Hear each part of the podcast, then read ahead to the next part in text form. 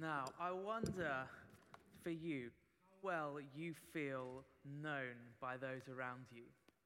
How well known do you feel by the people around you? I wonder to what extent you feel seen by those around you. Maybe you're someone who very much wears a heart on their sleeve. You're a kind of extreme verbal processor, happily sharing everything you are with anyone who'll listen. And consequently, you feel there are definitely people that, that know you pretty well. I see a few nervous nods and laughter here. But maybe for you, actually, you're at the complete opposite end of the spectrum. Maybe you find it difficult to trust people and to let people in. Maybe you feel that you've kind of shown a part of yourself or perhaps a certain side of yourself. But in fact, there's a lot that remains hidden in you because you maybe fear the rejection of people if only they knew the, the true you. Or maybe you feel like there are people that you, you thought really knew you, but then where were they when you went through that breakup or that family situation? Where were they when you were in a time of extreme anxiety or facing a particular health struggle? At the time that you really needed support, who was it that really saw you? Now, wherever you fall on that spectrum, I think that for the last couple of years, we've all had to journey with this to some degree, working out who the people are around us that really know us, know what we're going through, are there for us. Certainly, I found that as the lockdowns hit and kind of inevitably you don't really see anyone, then there were some people that I was fairly close to and I thought knew me quite well that just kind of fell away, um, disappeared from the scene, quite naturally, really. But I think after several months, you, you realize there's been no communication at all, and you start to think, what was that friendship really built on? And I'm sure that there would be people that would have been asking the same question about me in that time, too. But it causes us to ask ourselves, who are the people that really know me? Who are the ones who care? Do people really see me, or are they oblivious to the things that I'm facing? Well, this letter tells us God knows you.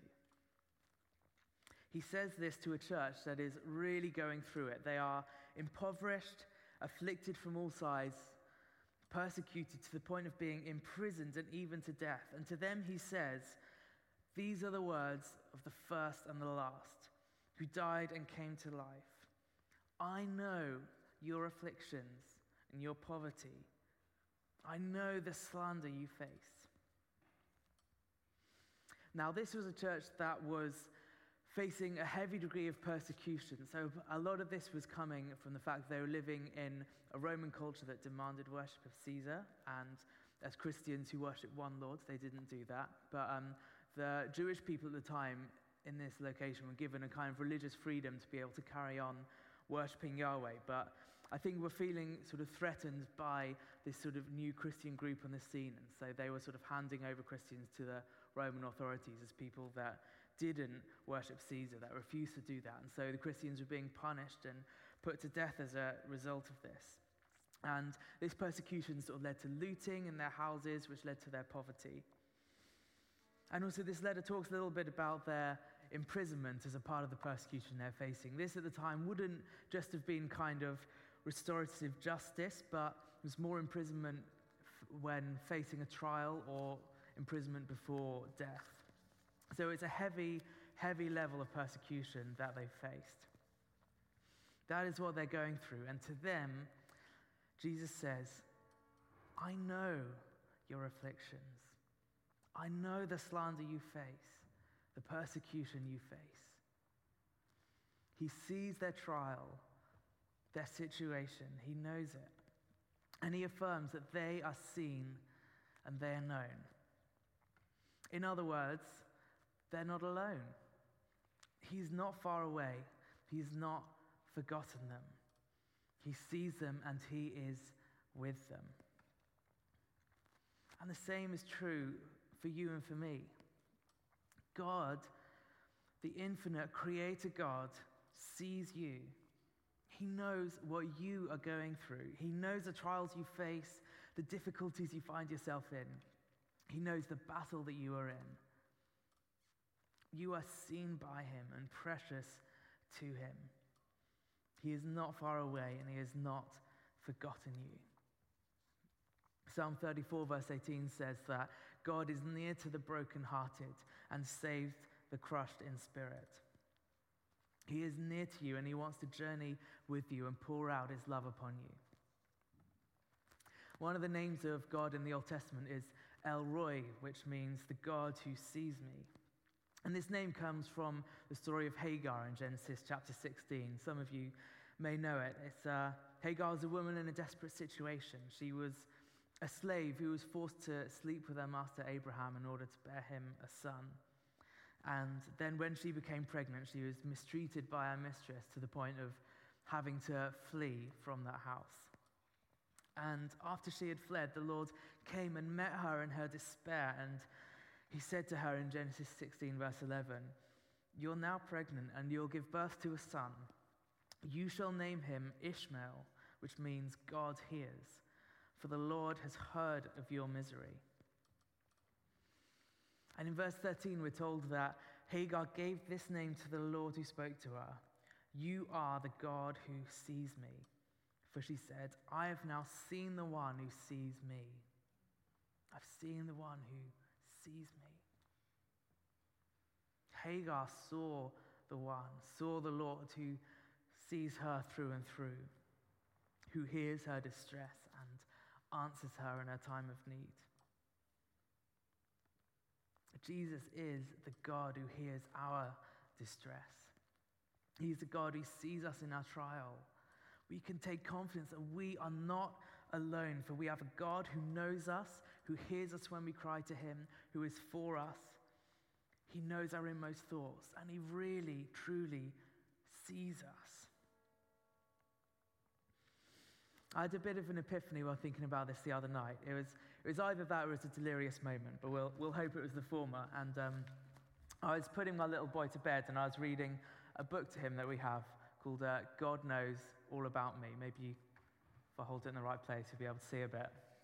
I won't read it all, as, as deep a book as it is, but there's um, a couple of snippets just to give you the gist of it. So, from my head to my toes, from my knees to my nose, God knows all about me.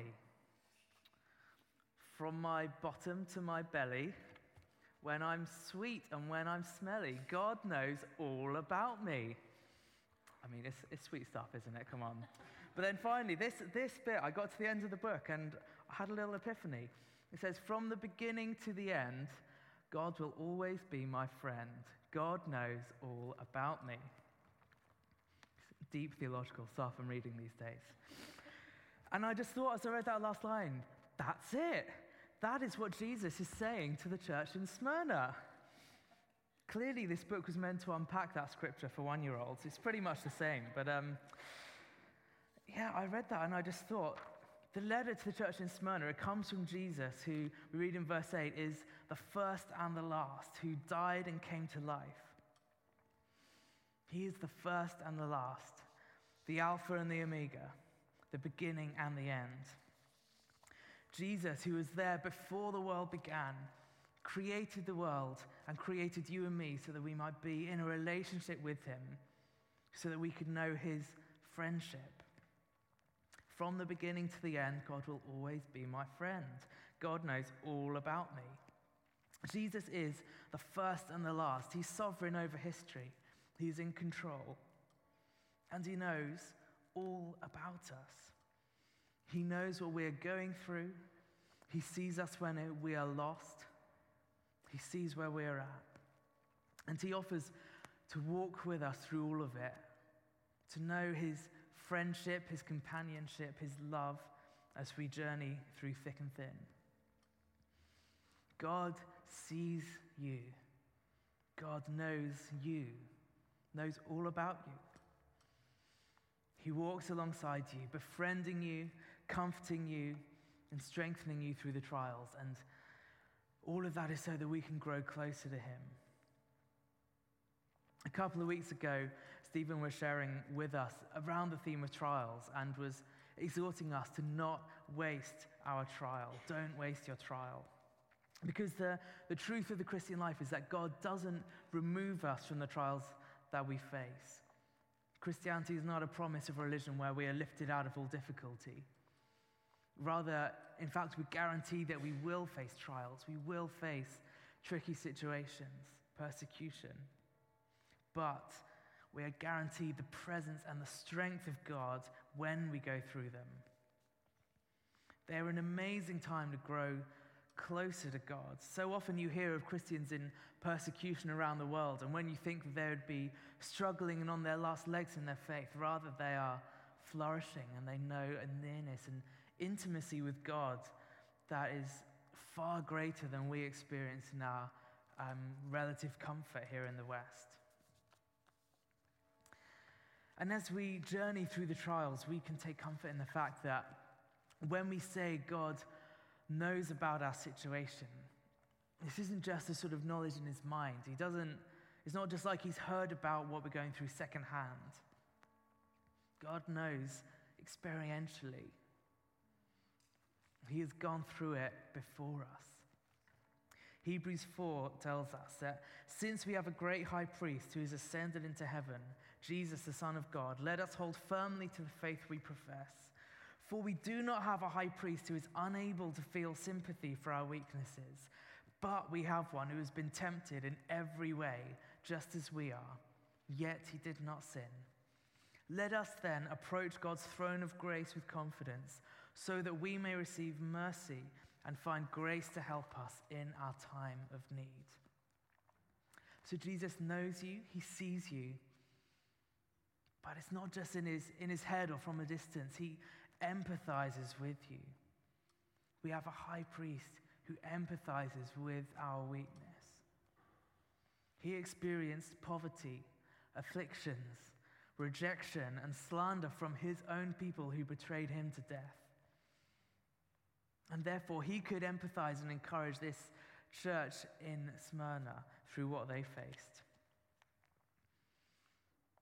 And likewise, for, for you, in whatever it is that you're facing, whether that's a trial you're going through now or something down the line, we have a high priest who has been tempted in every way. Ours is a God who did not stay far off from the brokenness of this world. He didn't keep at arm's length from, the, from his sort of comfort in, in eternal glory in heaven. Instead, God in the person of Jesus, entered into our world of pain. He entered into our suffering, our brokenness, our hurt. He limited himself in order to sympathize with our weakness, to sympathize with those he came to save and experience the trials that we go through.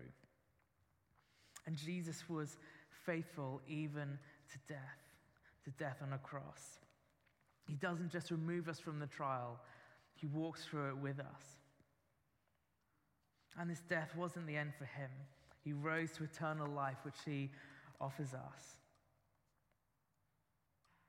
God sees you, God knows you, He hears your distress, He is near to you, He is always faithful, and He loves you. You may feel I've, I've hammered home this point enough tonight, but I just really feel there are some people who need to hear this sort of again and again until it sinks in. God sees you and he knows what you are going through.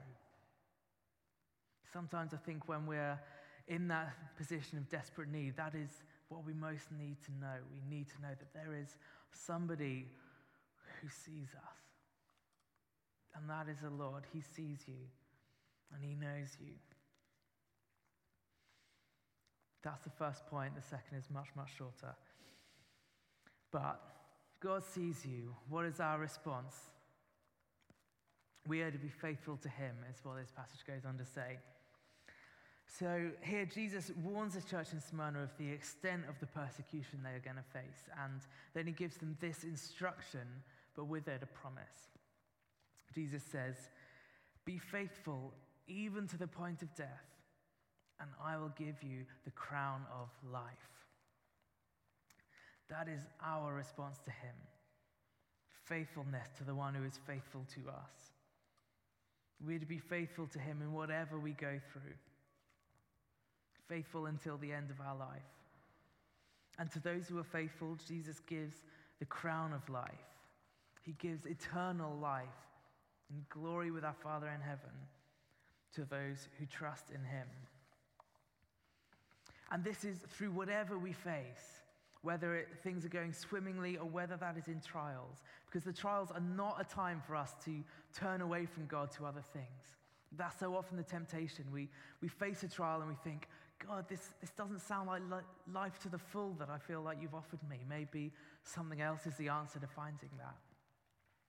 But the trials are a time to knuckle down and be faithful to the Lord. And in so doing, grow so much closer to God. We see this with the church here. God says to them, I know your poverty, though you are rich. This is a church that materially were poor, but spiritually they are flourishing.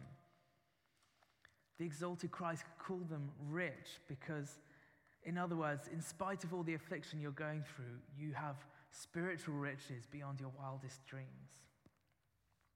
And in most of these letters, the, the churches are rebuked for kind of doing X or Y, but not this church. They're just commended and encouraged. And that's because, despite their trials, despite the fact they face persecution, even to the point of death, they're remaining faithful. And these things, far from being something that tears them apart from God, are strengthening that relationship with Him and drawing them closer to the Lord. So, for you tonight, maybe just ask yourself these questions. In whatever situations you find yourselves in, are you being faithful to God? If you're going through a trial at the moment, is it Him that you're placing your trust in? Or are you trying to lean on other things or other people or different things to sort of try and numb that, that pain or difficulty? Are there any ways in which you're compromising on your faithfulness to God in order to make your trial easier? God promises the crown of life to those who are faithful, to those who are victorious in this. He gives a crown, eternal life in the presence of God forever.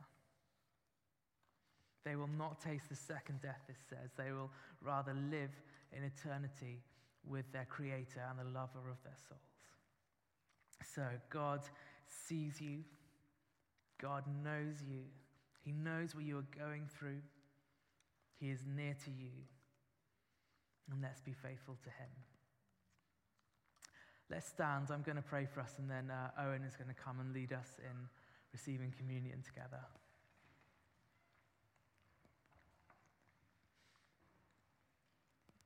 Lord Jesus, I just come to you now with whatever it is that I'm carrying. Maybe you're here and you feel totally in the midst of trial. You feel like you're really in a battle and you've been wondering where God is in that. And tonight, just know that He sees you. You're not um, unnoticed by everyone. You're not falling through the cracks. He sees you and He is near to you. He knows what you face. And Father, we just ask that we might receive you now as we come to your table, as we come to receive communion and remember your death for us. We pray that we would receive your grace, receive your love, your strength, your power, and that you would be drawing us closer to yourself through this time. Amen.